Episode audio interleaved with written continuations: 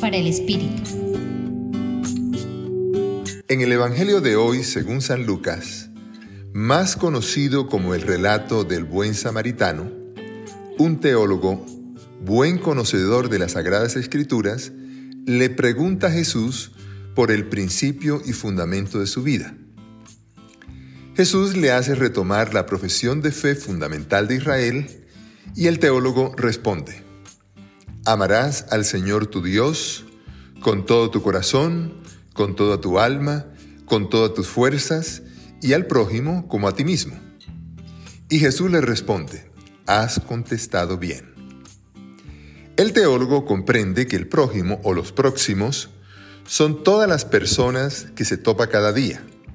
Dios acoge a todos. Pero ¿a quién se debe privilegiar?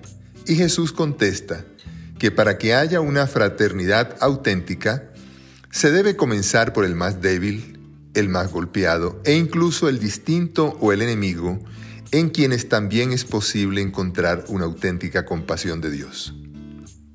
Y para reafirmarlo, Jesús se sirve de la historia de aquel buen samaritano, enemigo de Israel, quien socorrió a un hombre desafortunado, víctima de unos asaltantes, poniéndose enteramente al servicio de su urgencia.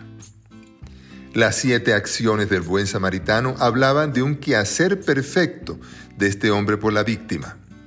Lo vio, se acercó, lo ungió, lo vendó, lo montó en su cabalgadura, lo llevó a una posada y pagó por él. En síntesis, el principio y fundamento de la vida es hacer la fraternidad con todos, movidos por Dios, incluyendo también a los más golpeados, los débiles y los diversos.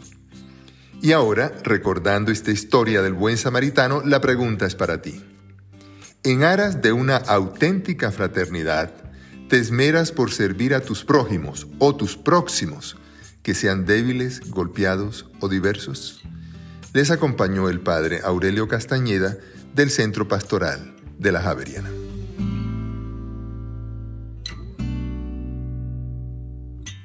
Escucha los bálsamos cada día entrando a la página web del Centro Pastoral y a javerianestereo.com.